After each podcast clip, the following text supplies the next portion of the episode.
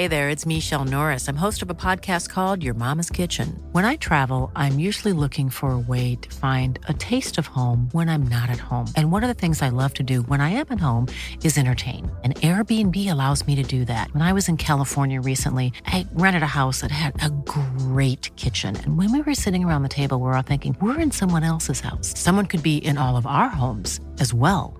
If you have a home, but you're not always at home, you have an Airbnb. Your home might be worth more than you think. Find out how much at airbnb.com/slash host.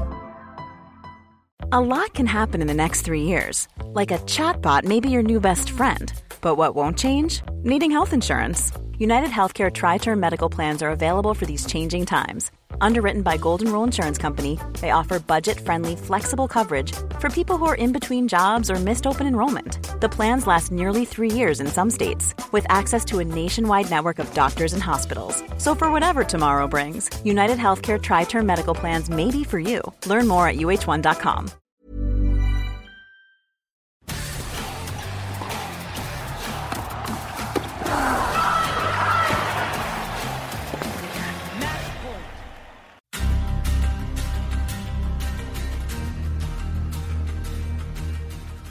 Benvenuti a Schiaffo al Volo, il podcast di Eurosport sul mondo del tennis. Io sono Simone Eterno. Insieme a me Jacopo La Monaco. Puntata numero 6. Ecco gli argomenti della settimana.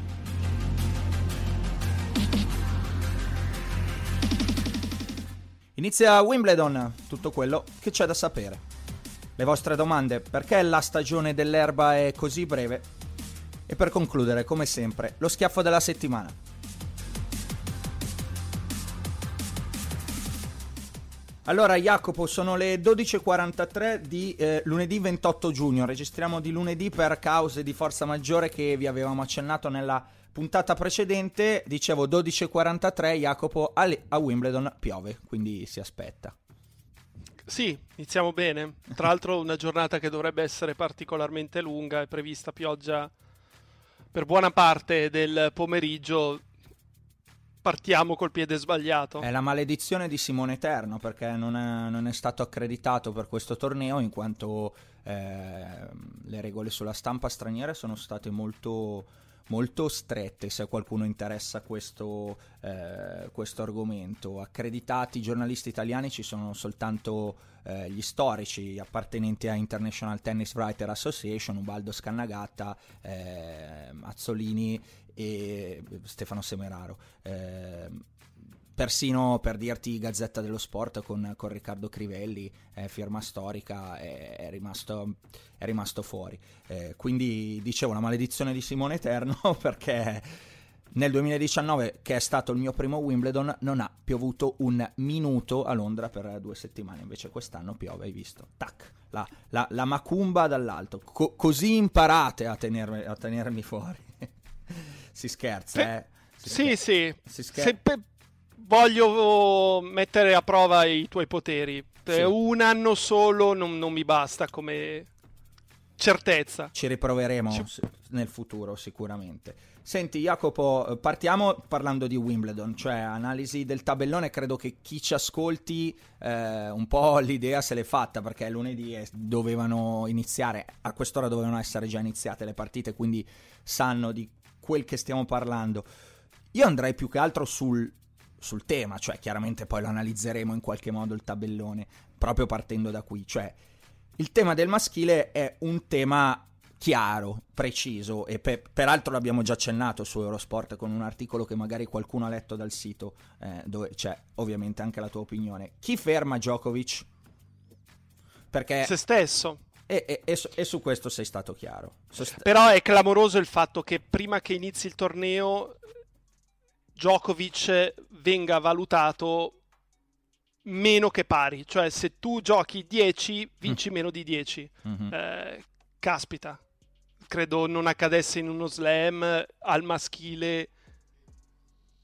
Esatto, dai tempi di Federer, eh, ma i primi Federer, quando gli avversari principali potevano essere Roddick piuttosto che eh, Hewitt eh, o, o basta, non ce n'erano altri.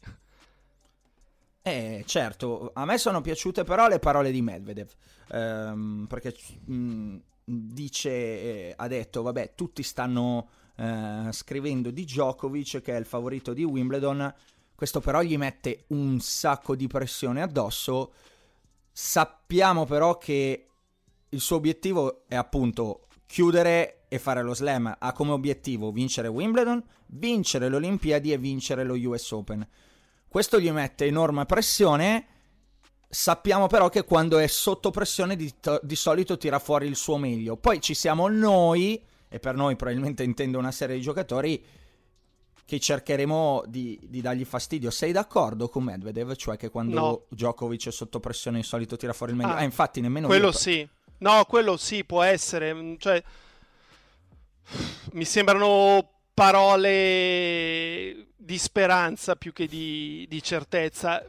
Proprio il fatto che Medvedev sia il secondo favorito è quello che mi lascia perplesso. Cioè, Medvedev non ha mai fatto ottavi a Wimbledon. Esatto. Adesso quest'anno probabilmente li farà perché comunque il tabellone è favorevole. Fermo restando che può perdere al primo turno da Struff e, e potrebbe perdere da Cilic al terzo. Cioè, non è che se dovesse perdere to- eh, domani, pioggia permettendo, io sarei stupefatto Ehm, cioè mi ha sorpreso di più Struff che batte Rublev al primo turno piuttosto che Struff dovesse battere anche Medvedev al primo turno di Wimbledon. Sotto pressione Djokovic eh, crolla, ha, ha, problemi, a me non sembra, a volte se li crea da soli questi problemi. Eh, sarebbe però un grosso errore pensare che sta già giocando per vincere tutte queste cose, deve veramente prenderla una partita alla volta e mettere una crocetta alla conclusione della giornata eh, e dire ok, ne mancano 20 per, eh, per raggiungere l'obiettivo. Mm, sono, sono, d'accordo su questo e eh, sono d'accordo. avevo scelto le parole di Medvedev perché ehm, anche secondo me in parte è vero quello che lui dice, però non del tutto. Eh, perché, perché le cose migliori dentro le partite quelle davvero importanti, Djokovic, e per davvero importanti intendo con i soliti avversari, insomma con i rivali di sempre, Djokovic eh, le ha fatte, le ha fatte vedere, però magari quando è davvero decisiva, cioè ehm, la semifinale, la finale, eh, ricordiamo in tutti insomma da dove ripartiamo in questo torneo, l'ultima partita è stato 40-15 Federer al servizio per, per diventare campione e poi ha vinto Djokovic. Quindi quello è sicuramente vero. È vero però che si può, può, può essere sorpreso eh, prima, specie quando è così sotto pressione. Eh, in passato lo, lo, era stato, ricordo ad esempio l'anno di, di Querrey, no? Eh, cos'era un terzo turno, Jacopo? sì, era un terzo tu- eh. turno. Però è un po' diverso, perché quell'anno secondo me è arrivato scarico perché finalmente aveva colto l'obiettivo Roland Garros che sembrava una maledizione, soprattutto ripensando all'anno precedente in cui era riuscito finalmente a battere Nadal nei quarti e poi era stato sorpreso da Vavrinka in finale. E, e infatti poi c'è stato quel lungo periodo molto difficile eh, dal quale si è ripreso solo a Wimbledon del 2018 quando vinse anche con un pizzico di fortuna la semifinale con Nadal. Eh, quello che si può dire, Simone, è che r- rispetto all'Australia, negli altri slam non ti tritura, delle opportunità le dà durante eh, il corso del torneo. Mm-hmm. E, e, quando dai delle opportunità ai tuoi avversari, soprattutto sull'erba, dove non puoi sempre affidarti esclusivamente alle tue capacità, perché può esserci un cattivo rimbalzo, perché può esserci un nastro che sull'erba è deleterio perché la palla muore subito dopo averlo colpito il più delle volte, può esserci un servizio vincente eh, sempre del tuo avversario. Ecco, io credo che non ha già vinto Wimbledon, ci saranno una o più partite in cui sarà in difficoltà, poi spetterà all'avversario sfruttare queste occasioni. Questa è una notizia, Jacopo Lo Monaco contro i bookmakers non credi a quell'1,90 insomma di vincitore? Ma anche meno, c'è un 1,75 da alcune parti. Cioè sicuramente nel corso del torneo ci sarà un momento in cui sarà sotto un set, oso immaginare due come è successo. Ecco, se succede due volte secondo me va sotto 2-7 a 0, non, non esce la ribalta. Okay. No. Anche perché a me, um, però, um, contro, uh, probabilmente io prova a ragionare da questo punto di vista dal perché Djokovic è così basso. Cioè, eh, abbiamo perso un avversario, comunque come Nadal, eh, che si è ritirato. Eh, viene, e, e, già abbiamo parlato di questo. Federer sappiamo tutti come sta, è un'incognita. Poi, allora, guardo Medvedev e, e l'hai accennato, ha 5 partite vinte e 3 perse in carriera a Wimbledon, eh, al massimo un, un terzo turno. Guardo Zizipas, 3 vinte e 3 perse, al massimo un quarto turno. Team eh, non si è presentato. Zverev, 8 vinte, 5 perse, anche lui al massimo un ottavo di finale, un quarto turno. Rublev, 2 vinte, 2 perse e un secondo turno al massimo. Ci metto Berrettini anche, 4 vinte, 2 perse, un quarto turno al massimo. È vero che sono giovani, però quelli che dovrebbero essere gli avversari, cioè non c'è uno che è andato oltre gli ottavi in carriera. E, e, e questo, e questo e questo secondo me ha pesato anche nella, nell'andare a, a, statisticamente toccare il numero di Djokovic al di là di eh, come ci arrivi. E, dal punto di vista del tabellone, invece, Jacopo, pensi che possa venire fuori qualcosa, tipo eventualmente quel Kevin Anderson al secondo turno? Eh.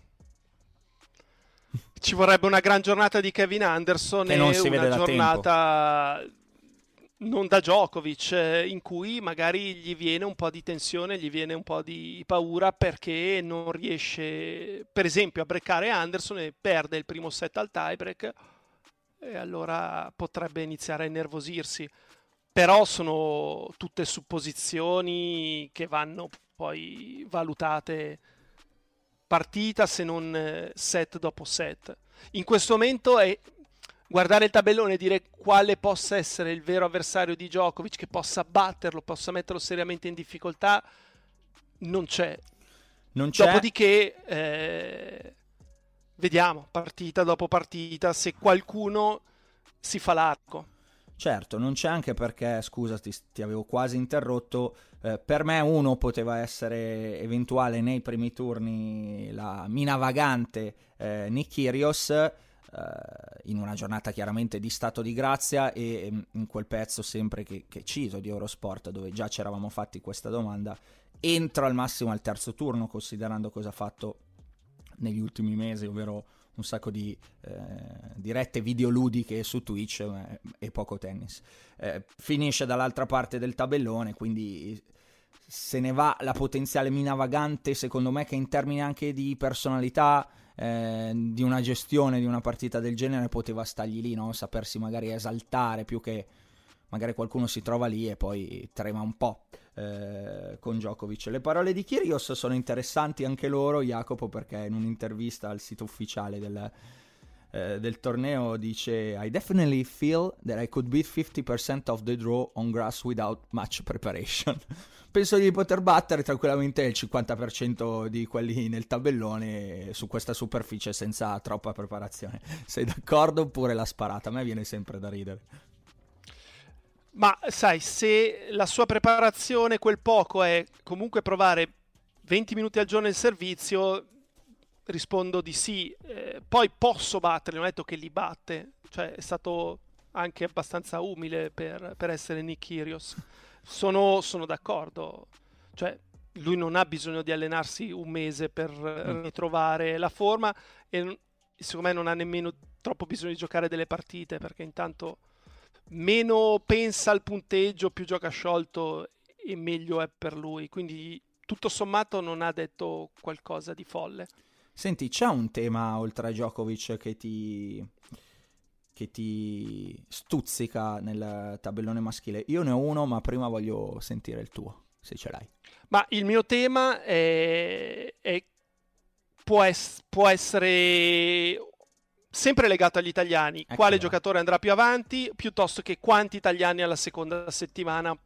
È, è divertente. Mi hai fregato il tema, però. Perché era anche. Era.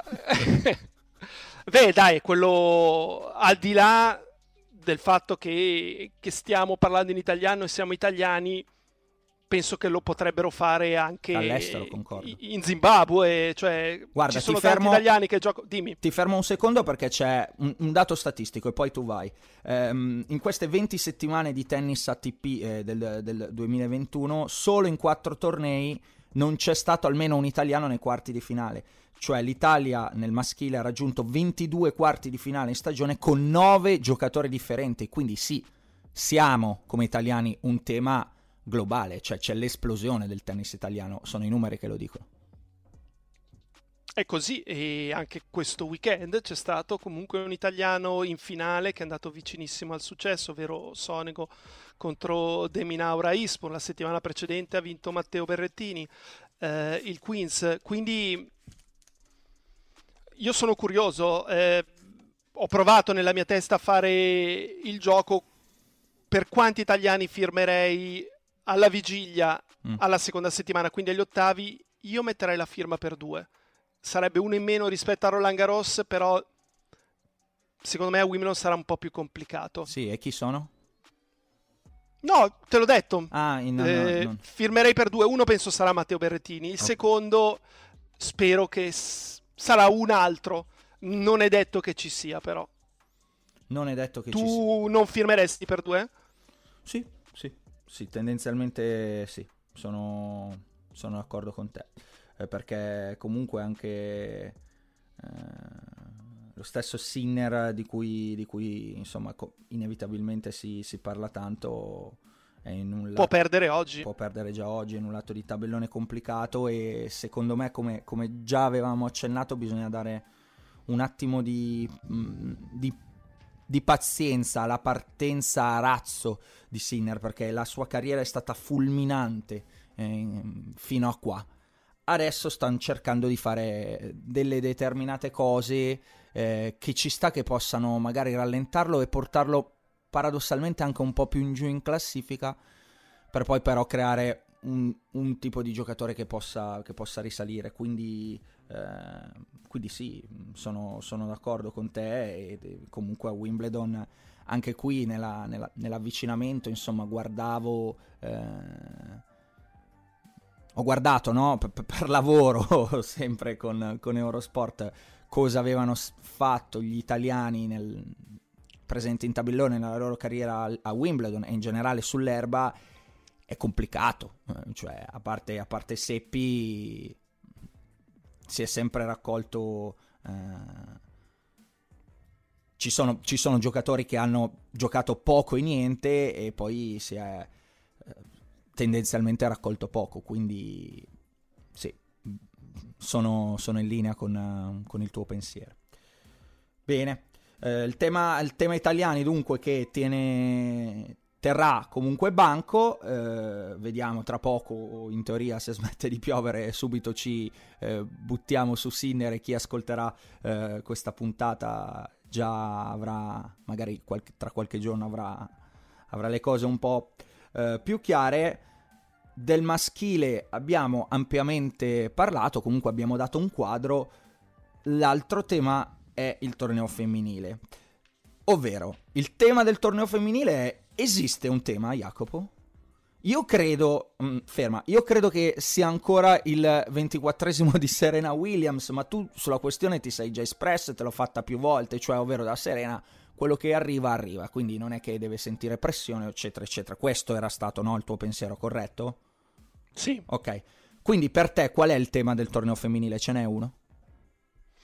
Ma io sono curioso di vedere la Barty perché ha tante cose che possono funzionare sull'erba, fino adesso non è riuscita a, a mostrarle appieno con eh, degli alibi, ovvero nel 2019, che è stato l'anno della sua definitiva esplosione, comunque veniva dal successo inaspettato del Roland Garros, che secondo me l'ha un pochino eh, fermata, eh, perché poi perse negli ottavi. L'anno scorso non c'è stato il torneo, quest'anno per un motivo o per un altro, nei due slam non ha fatto quello che ci si attendeva, sorpresa dalla Mukhova in un modo che non mi è piaciuto a Melbourne e, e fermata dal suo infortunio con la linetta a Parigi.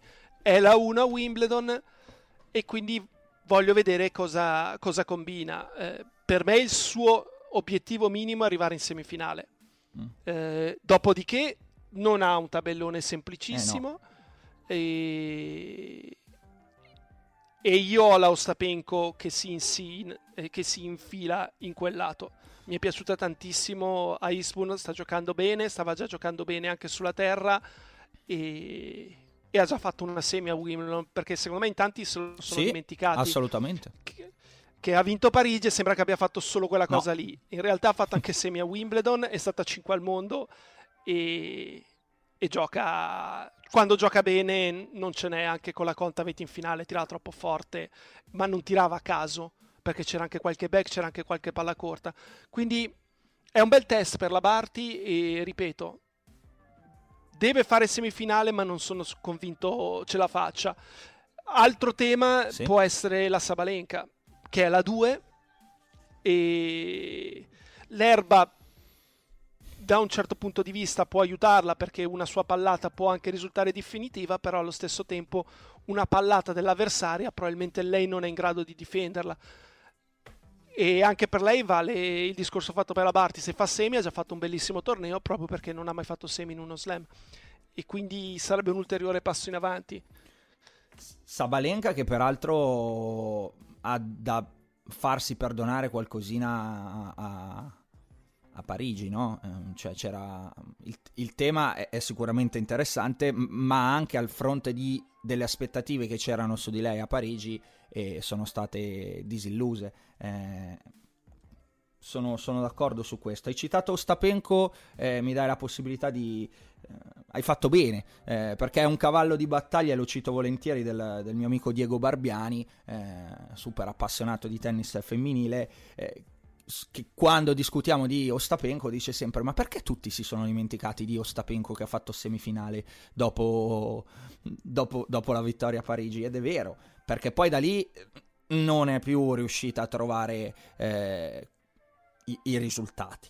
Eh, quindi questo è probabilmente una parte eh, della risposta dei problemi dei problemi del, del, diciamo dell'amnesia collettiva che c'è stata su nella valutazione di Ostapenko, però aveva dimostrato di poter giocare fortissimo anche, anche sul, sull'erba, quindi sono contento che hai, che hai, citato il nome di Ostapenko anche appunto a fronte della, della vittoria a Eastbourne. Vittoria a Eastbourne che apre un tema, mm, mi, dà, mi, dà, la possibilità di collegarmi a quello che eh, è stata una vostra domanda eh, questa settimana eh, Jacopo, eh, la prendiamo, hai visto come sono stato puntuale rispetto a settimana scorsa, eh, ovvero c'è stata una domanda di Andy del profilo Andy 89 96 67 88 che ci ha chiesto.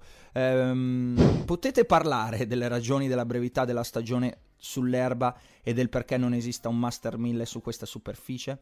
Eh, pensate che introdurne uno darebbe più equilibrio alla, alla stagione? Jacopo?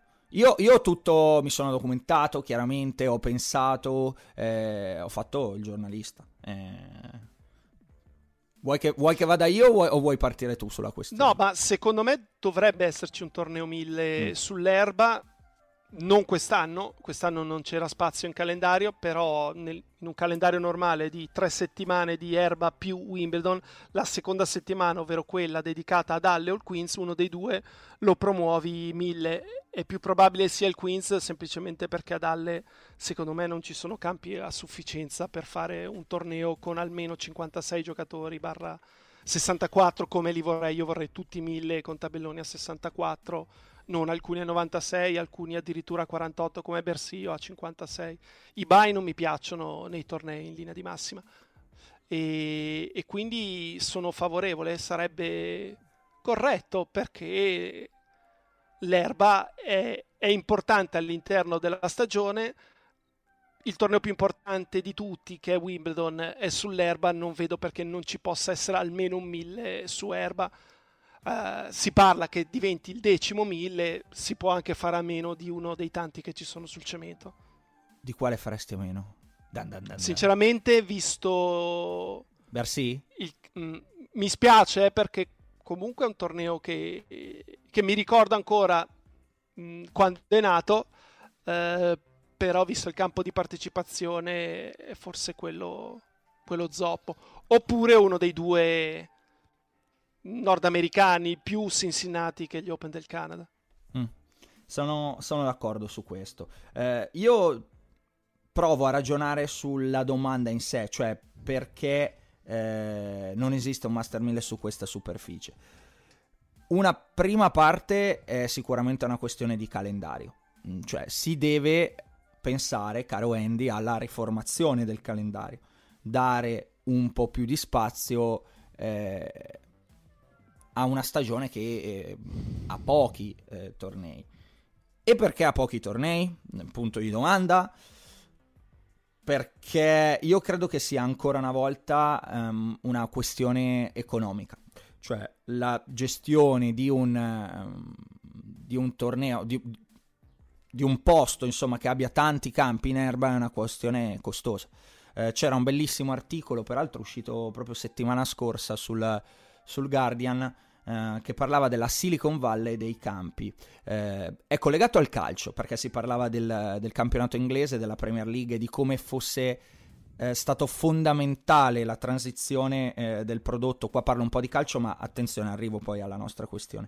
Ehm, della trasformazione del prodotto calcio inglese a metà degli anni 90 di- abbandonano il, il, campionato che era palle alte, risse nel fango e campacci che non si potevano vedere, però gran casino sugli spalti per trasformarlo in un prodotto globale che avesse meno infortuni, dove si giocasse più velocemente, che insomma una transizione a un calcio diverso rispetto a quello che hanno sempre giocato, chiaramente hanno attratto stranieri, eh, soprattutto allenatori eccetera eccetera, ma dicevano l'erba deve eh, essere, mh, mm, il campo in sé deve essere perfetto. Ecco, l'Inghilterra è diventata la Silicon Valley, eh, diceva il Guardian, perché ci sono esperti clamorosi che poi sono stati eh, esportati anche in, in, vari altri campionati, ma costano. Ci sono tecnologie, studi, materiali eh, veramente costosi e considerando il tutto è vero che il tennis è uno sport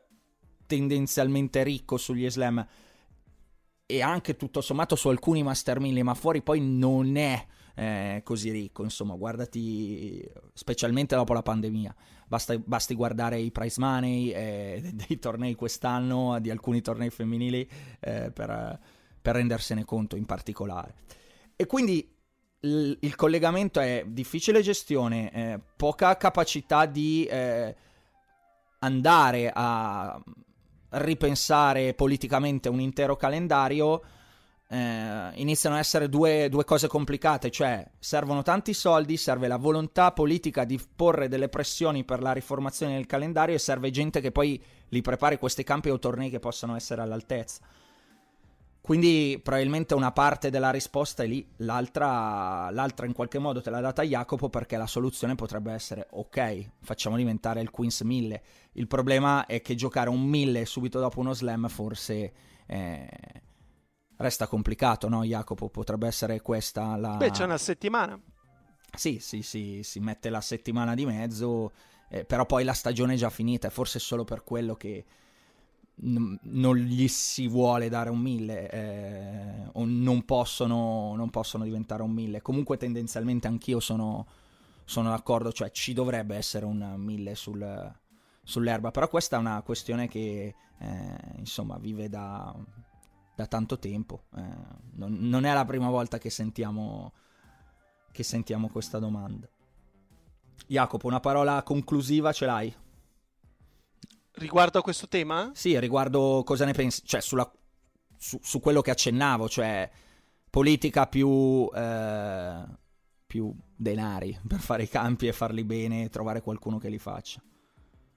Ma se lo devono fare però che li facciano come erano una volta, cioè a me di vedere anche una partita come Deminaur Sonego su Erba e sembra Ighera Sparazzutti dei primi anni Ottanta non mi piace. La, la, la sentenza totale, definitiva di Jacopo. No, son, anche su questo eh, mi sono stancato di dire sono d'accordo, però è vero, perché, perché così. Eh, l'uni, l'uni eh, non mi viene in italiano, uniformare tutte le superfici è stato interessante da un punto di vista, ma anche perché insomma ha creato una certa continuità no? Nel, nello sviluppo dei giocatori, però ha appiattito come, come, tutte le cose quando si tende a uniformare mm, si, va un, si, vanno un po' ad appiattire le, le cose, le imprevedibilità, ma è proprio una questione, Jacopo, torna un attimo ai campi o, o anche le palline c'entrano qualcosa? No, perché... no, tutto. Ah, ah, ok, perché? Perché a me hanno detto che, insomma, parlando, eh, fa, sono soprattutto quelle. Tu che hai giocato? Le palle sono la ragione numero uno. Le hanno rese delle palle che solo un culturista può spingere. Adesso sto esagerando, però effettivamente sono palle che, che viaggiano poco, che dopo il rimbalzo non acquistano la velocità di un tempo, ma anche se uno guarda il diametro e quanto diventa spesso il feltro rispetto a quelle di vent'anni fa, c'è un abisso. Ma, ma, basta guardare un punto, uno scambio, cioè tu tiri forte in un angolo sull'erba, l'altro arriva, invece di essere in difficoltà e difendersi, arriva e tira ancora più forte, allora già c'è qualcosa che non va. Chiaro, chiaro. Um, questa settimana, Jacopo, c'è stata anche, non so cosa ne pensi a livello politico del, del, di questo argomento. A me onestamente non, non, è che stuzzichi un granché, però vedo che è tema che tira, ovvero l'istituzione formale de, de, del sindacato, di, PT, di, di, di, un lato del sindacato, PTPA. Eh, che idea ti sei fatto della, della questione? Ripeto, non, non credo che stuzzichi un granché, almeno personalmente a me non, non stuzzica, non è un argomento che mi che mi fa impazzire. Però c'è non la capisco neanche questo, questa enorme discussione che c'è dietro. Tu? Um, io sono dalla parte dei giocatori perché... Quali? quelli della PTPA. Okay. Perché chiedono chiarezza e, e l'ATP mi sembra che non la stia dando. Mm. Uh, quindi hanno deciso di, di creare qualcosa di loro che sia più chiaro, che gli vada meglio e chi glielo vieta? Eh, L'ATP probabilmente ci proverà, ma non, non, so come andrà a finire questa, questa cosa. Eh, temo non bene. Temo ci sarà un periodo in cui avremo dei giocatori che giocano su un tour e degli altri su un altro e poi prima o poi si arriverà a una mediazione. Cioè... Però il concetto di base dell'ATP, questo nuovo piano sui 30 anni di unificare tutto quanto, secondo me è pura utopia. Quella, eh, no, chiaro, perché comunque mh, do, eh, visto che non l'ho dato giornalisticamente, l'associazione fondata da, da Djokovic e Pospisil questa settimana aveva mosso i primi, diciamo, passi formali, eh, nominando un direttore esecutivo e creando una struttura, quindi si è passati un po' dai comunicati ai fatti. Eh, ritardare, appunto, l'obiettivo era ritardare il piano trentennale presentato dall'ATP, cui eh, Jacopo ha appena fatto eh, riferimento. La reazione c'è stata di ATP, eh, che ha detto un'associazione esterna rappresenta una minaccia per, per, eh, allo sviluppo perdona, del nostro sport. Quindi, Ti leggo eh, un tweet di Ryan Harrison al quale ha risposto Pospisi dicendo esattamente l'ultima parte dice per quale motivo qualcuno che crede che sta facendo il massimo per te dovrebbe avere un problema se tu hm. cerchi qualcuno che ti rappresenti che è più educato in materia di quanto non lo sia tu per vederci chiaro? E, e infatti qual è il problema? No, no, da questo punto di vista non fa la piega. No, è un problema che è una mm, lotta politica che appunto che rischia di scindere ancora di più una disciplina che già di per sé è frammentata eh, tra appunto femminile e maschile. Eh, quindi è questo, diciamo, un po' l'attacco che mi pare di venga mosso a PTPA, eh, ovvero creare ulteriori ehm, rotture all'interno di un mondo che è, è già abbastanza scisso. È la risposta alla tua domanda, Jacopo. Credo, eh, eh mi, mh, mm, almeno leggendo eh, e cercando di, di, di, darmi un'idea, ho percepito questo. E, anche questo però è vero, cioè, perché se si crea un, un ulteriore eh, spaccamento, che peraltro tu stesso poco fa eh, ci hai detto possibile, eh, che temi che si vada a finire lì, alla fine è un bene o un male per lo sport? Eh, io penso che possa essere un male. Inizialmente sì, però se poi si riesce a arrivare a un compromesso, eh, probabilmente sul lungo termine sarà un bene. Ci sarà bisogno di un tempo che non so eh, quantificare al momento per cercare di trovare delle soluzioni.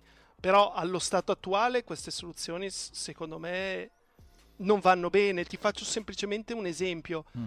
Eh, il fatto che i giocatori over 30 siano esentati dal giocare i Masters 1000 eh, se uno, due o tre lo trovo di un'ingiustizia profondissima perché alla fine eh, quei zero che non ricevi in classifica possono fare tutta la differenza del mondo dal qualificarti o meno al Master.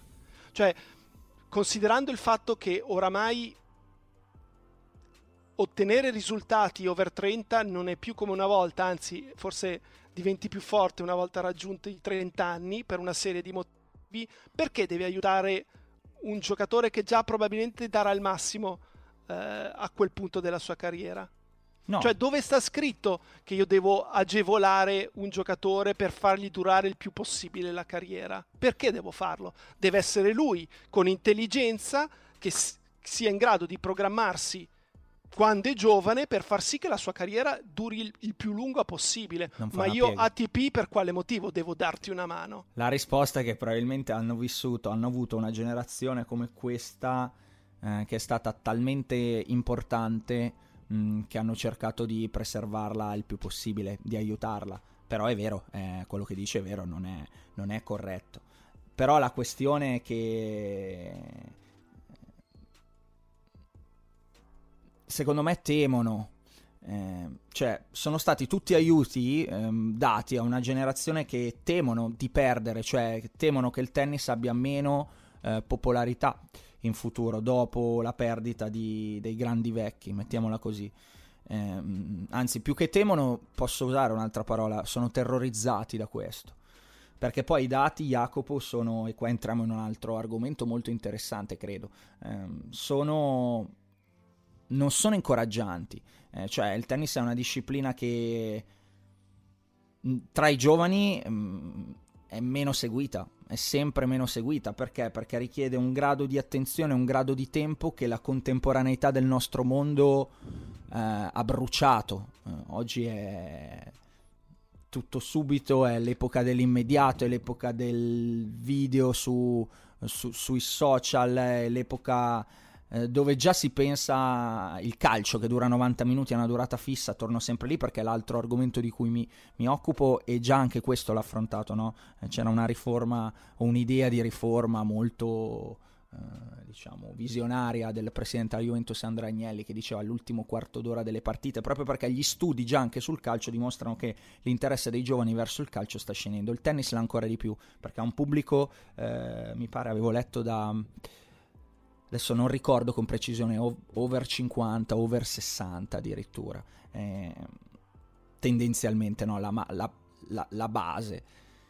E quindi sono, sono preoccupati perché mh, ti dà... Um, hai bisogno di un tempo infinito per, per seguirla tutta. I giovani tendenzialmente, o, o, oggi come oggi, hanno una soglia di attenzione molto bassa e quindi non vorrei, tornando a PTPA, che creare ulteriore spaccamento e quindi confusione non aiuti il tennis da questo punto di vista a trovare nuovo pubblico. Che è poi la ragione, Jacopo, per cui ehm, hanno provato no? questi tentativi di formula di, di alternative dalle, dalle Next Gen Finals più rapide al a, agli esibizioni, quelle, quelle, di Muratoglu, l'Ultimate Tennis Showdown, eh, eccetera, eccetera. È un, è un tema delicato per me quello del tennis e del futuro. Tu come la pensi?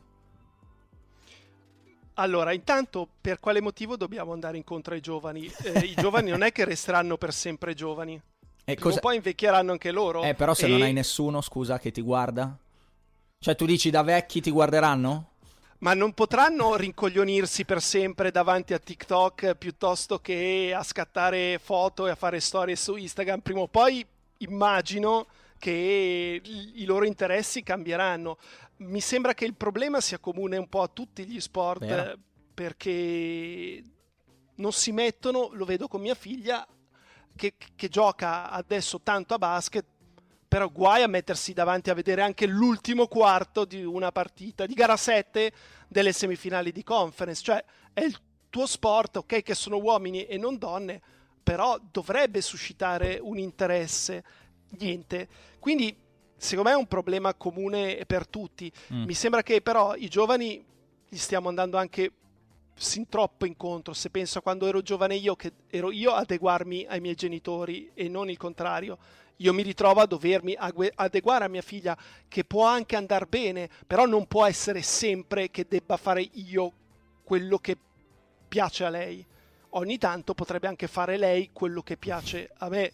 Eh, quindi per me li stiamo viziando troppo è un approccio diciamo più conservatore il tuo, eh, cioè questa è la tradizione, si continua così e piuttosto andiamo a schiantarci, ma no, schiantarci non è corretto, cioè questo è, se anche dovessimo perdere del pubblico, eh, che importa? Eh, è interessante, eh, però, però non lo so, è pericoloso ed è penso che sia la ragione per cui tutti stanno sbattendo la testa per provare a trovare delle soluzioni che, che, che snaturano. Eh, io, io, la penso esattamente come te, attenzione, eh. cioè io sono ancora adesso dico la parola, sono incazzato nero per la riforma della Coppa Davis, che è una schifezza atomica diventata. Io volevo il weekend di Coppa Davis, volevo vederli morire all'infinito in un eventuale 20 a 18 al quinto set, cioè per me è sempre stata quella roba lì e la riforma che hanno fatto per me la trovo terrificante, orribile proprio per lì sono venuti incontro anche i giocatori, ma anche la velocità, la, la, la, volontà di velocizzarlo un po' per venire incontro alle questioni che faceva poco pubblico, eccetera, eccetera. Eh, quindi sono d'accordo con te, però capisco anche che se sei al vertice e ti presentano degli studi e ti presentano dei numeri e ti dicono guarda rischiamo di fare da questi perché poi diventa una questione economica, no?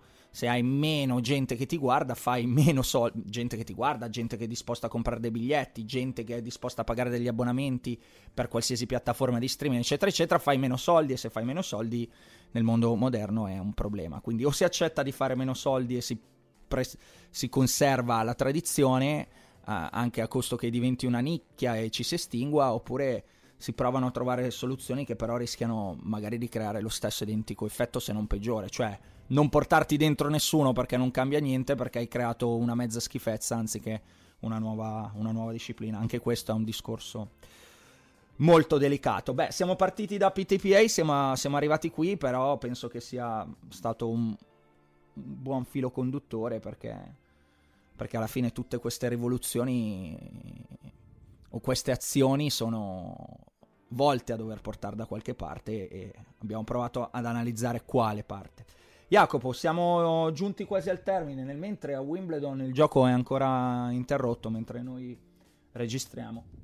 Non no, è peggiorata la situazione sì, perché abbiamo iniziato che i campi perlomeno erano scoperti, adesso li hanno coperti. Mm. E quindi e visto che stava piovendo quando erano scoperti, eh, significa che se hanno deciso di, di, coprirli, che prevedono ancora più pioggia fra poco e, e temo che dovremo attendere, a parte, vabbè, eh, i campi con il tetto. Mi sembra inizino fra poco, 5 minuti. Sì, sì, mi sembra le 13.30 nostre. Esatto. Esatto, quindi è un bel kill calm e, e, and wait for Wimbledon come, come sempre è stato. Eh, a proposito di, di tradizione, quando, eravamo, quando, ero piccolo io e, e, qualche anno in meno anche tu Jacopo, insomma abbiamo sempre aspettato e ci siamo adeguati alla cosa. Eh, è arrivato il tuo momento, ovvero qua siamo sul finale della puntata, quindi è arrivato il momento dello schiaffo della settimana. Per chi è Jacopo? Lo schiaffo? Eh sono ce l'hai? un pochino. Sì, ce l'avrei, però è, è una via di mezzo.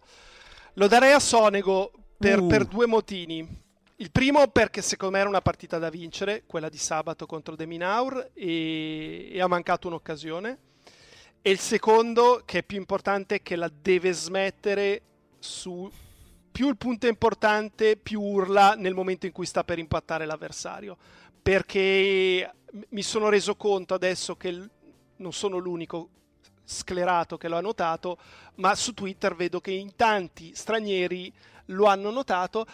E la cosa che più mi sorprende è che nessun avversario, se non Fuciovic a Monte Carlo, si sia lamentato, almeno che io mi sia reso conto. Ed è molto fastidioso, davvero deve cercare di, di limitarsi e possibilmente di tornare a ritmo, cioè fare il grugnito urlo nel momento in cui impatta lui, non tre secondi dopo.